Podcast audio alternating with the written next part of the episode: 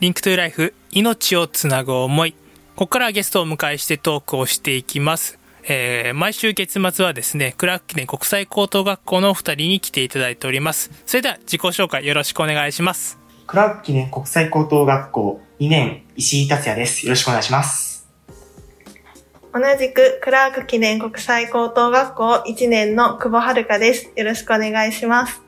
よろしくお願いいたします。ということで、今回4回目を迎えます、クラーク記念国際高等学校の、えー、とのコラボになります。まずは、石井さんと、えー、久保さんに、お二人にですね、学校で普段どんな授業とか活動されているのか伺っていきたいと思います。じゃあまずは石井さんからちょっとお伺いをしていこうかなと思います。えー、普段学校でどんなことをされてるんですか？はい、えー、毎朝挨拶運動をさせていただいています。お挨拶運動ですね。え具体的にどんな場所でどう、まあ、挨拶運動なので大体皆さん知ってると思うんですけどこんなことしてますっていうことをちょっと説明してもらえたらと思います。と毎朝8時半から学校の入り口付近であの地域の方々であったり学校の生徒の方々に朝おはようと挨拶をするといった活動をしていますはいありがとうございます実際にねあのえっ、ー、と、クラーク記念国際高等学校、広島キャンパスがあるのが多分新白島とか、白島の地域だと思うんですけど、あの辺で毎朝、えっ、ー、と、挨拶運動をしているってことですね。はい。ありがとうございます。他にはどんな活動をされてるんですか？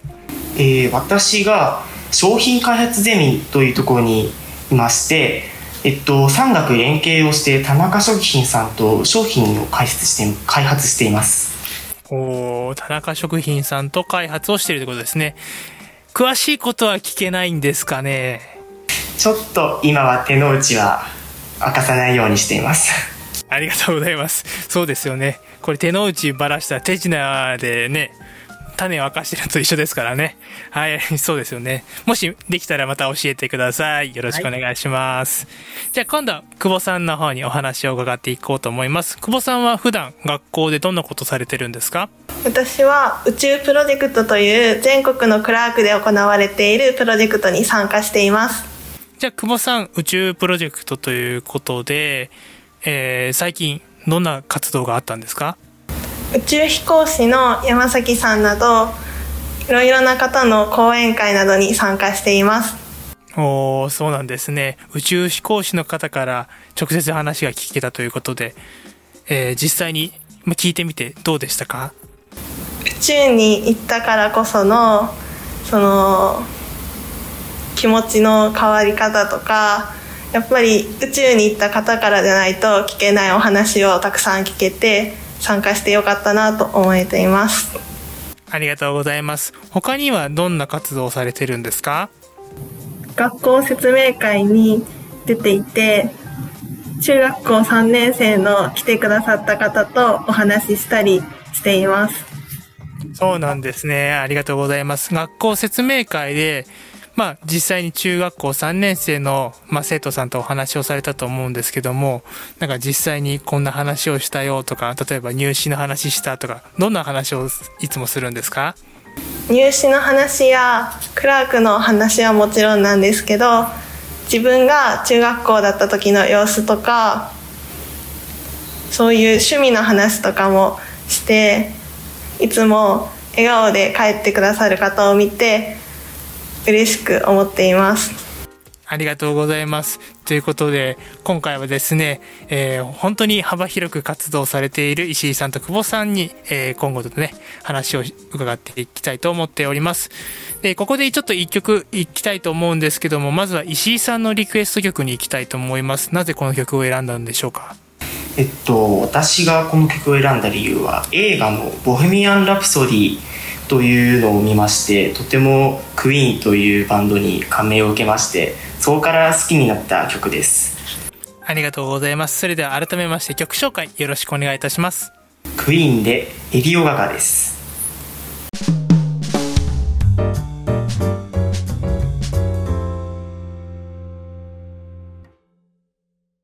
Link to Life 命をつなぐ思い石井さんのリクエスト曲聴いていただきました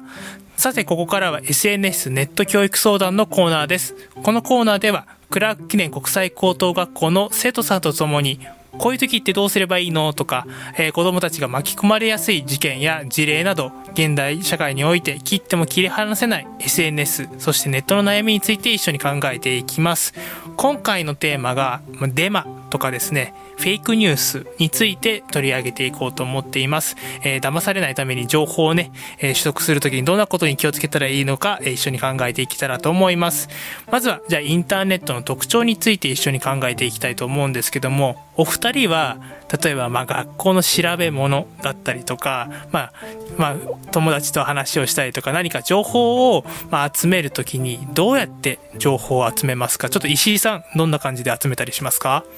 主にあのインターネットの情報であったりあとはメディアからの情報が多いですかね。うんうん。メディアというと、やっぱり高校生でも今はテレビとかになるんですかねと、私は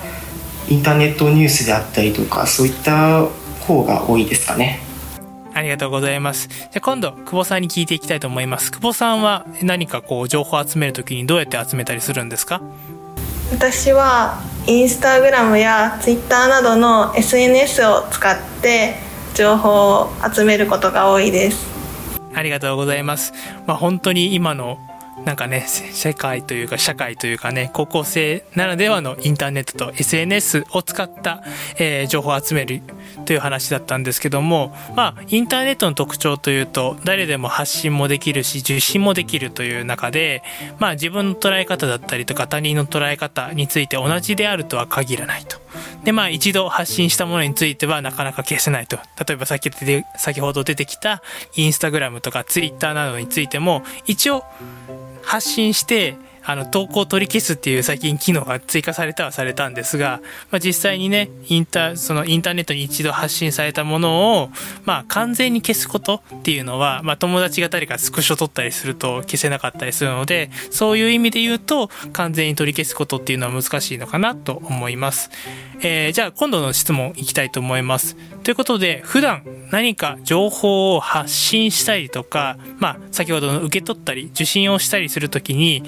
あの、どこの会社が出してるよとか、えー、どこの国の、まあ、サイトが出してるよとかっていう発信元だったりとか、その情報が本当なのかなみたいなことを確かめたりすることってありますか？じゃあ今度は久保さんからいきたいと思います。久保さん、こう、普段こう、インスタとか、えー、ツイッターを見るときに、発信元って注意深く見たりすることってあります？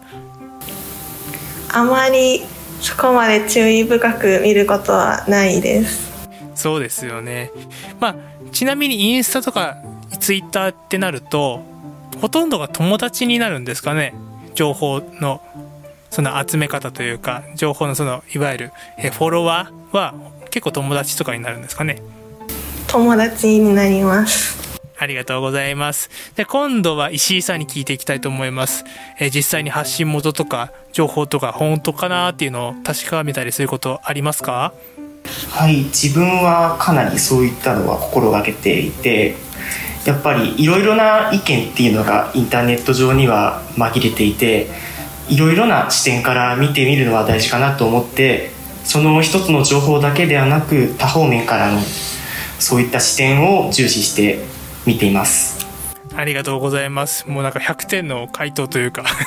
素敵な回答ありがとうございます。ということで続いていきたいんですけども、え、ー、と、今までの人生の中で自分はこうやってこう、こういう思いで発信をしたのにうまく伝わらなかったことっていうことあったりしますかということで、石井さん何かあったりしますか？あんまりなさそうですか？あまりないですね。はいありがとうございます。いえいえ大丈夫ですよ。え久保さんはどうですか？私もあまりないです。あ、ありがとうございます。ということで、まだまだ、まあコミュニケーションっていうとね、結構高校生だと直接コミュニケーションすることの方がまだまだ多いのかなと思います。まあ実際にね、あの今日、あの、まあ収録前にですね、えー、いろいろと調べていて、まあ間違いやすいというか誤解されやすい言葉として、やばいとか、可愛くないとか、なんで来るのっていう言葉は、まあ、あれやばいよねっていうと、なんかいい意味でやばいのか、なんか悪い意味でやばいのかもわかんないし、えっ、ー、と、可愛くないっていうのも、まあ今テンションね、こう上げて言ったので、まあ、はてなかなって思ったりとか、全然否定形なのかなっていう感じで、まあ声とか実際にこうコミュニケーションをね、友達通して取るときには大丈夫だと思うんですけども、なかなかね、こう文字上になると、えー、どっちのやばいなんだろうとか、どっちの可愛くないなんだろうみたいな感じで、まあ間違って受け取られやすくなるのかなと思います。で、問題としてはですね、まあ情報を鵜呑みにせずに、まあ発信元をちゃんとね、まあ石井さんの回答通りなんですけども、確認をして、情報の正確性とか信頼性を判断する必要があると思います。そして、え情報の真偽が判断できない時には、まあ安易にね、リツイートとか、まあインスタグラムだったらシェアとかあると思うんですけども、拡散しないことも大切です。。ということで今回はですね、えー、フェイクニュースとかデマについてですね、ちょっとお話をしていきました。ということでまた来週もこのね、えー、ごめんなさい。来月も 話をね、実際にやっていけたらと思います。お二人ともありがとうございました。じゃあ、ここでね、えっ、ー、と、一曲聴いていただこうと思います。今度は久保さんのリクエストに行きたいと思います。なぜこの曲を選ばれたんでしょうか？この曲はドラマをきっかけに知りました。とメロディーと優しくこう背中を押してくれるような歌詞が好きですはい、ありがとうございます。ドラマきっかけで、えー、ね、知った曲ということで、改めまして曲紹介よろしくお願いいたします。BUMP OF CHICKEN で七色です。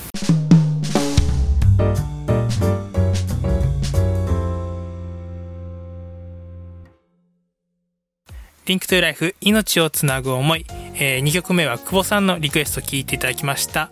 ここからは広倉ニュースということでクラーク記念国際高等学校の広島キャンパスに関するニュースをピックアップしてもらいました。それでは早速石井さん久保さんよろしくお願いいたします。10月30日土曜日にクラーク国際主催による第1回全国中学生 e スポーツ選手権を開催いたします。会場はクラーク国際全国の20のキャンパスで行われます。また同日開催で保護者教育関係者の方向けに e スポーツ教育フォーラムも行われます。講師は筑波大学助教の松井隆先生です。e スポーツへの誤解と e スポーツ教育への科学的根拠についてお話しいただきます。詳しくはクラーク記念国際高等学校ホームページをご覧ください。続いてのニュースは白島まちづくりプロジェクトです。クラーク国際広島では社会で活躍できる力を身につけるをテーマに今回クラーク国際広島がある白島地区をより良い街にしていくため一般社団法人広島青年会議所主催白島まちづくりプロジェクトに生徒5名が参加をしています。この白島まちづくりプロジェクトは白島地区社会福祉協議会白島商店街とクラーク国際広島が協力して、防災とつながりをテーマに、事業を企画、運営していくものとなっています。10月3日は、第2回の会議が行われ、具体的な実施案や役割分担等を行いました。クラーク国際広島のメンバーは広報部に決まり、この白島まちづくりプロジェクトを地域住民の方に伝え、多くの地域住民の方たちとより良い白島を作っていきたいと思っています。私たちと一緒にこれからの白島を考えてみませんか？皆さんの声をお待ちしております。ありがとうございました。ということで石井さん久保さんに、えー、お話いただきました。ということで以上広からニュースでした。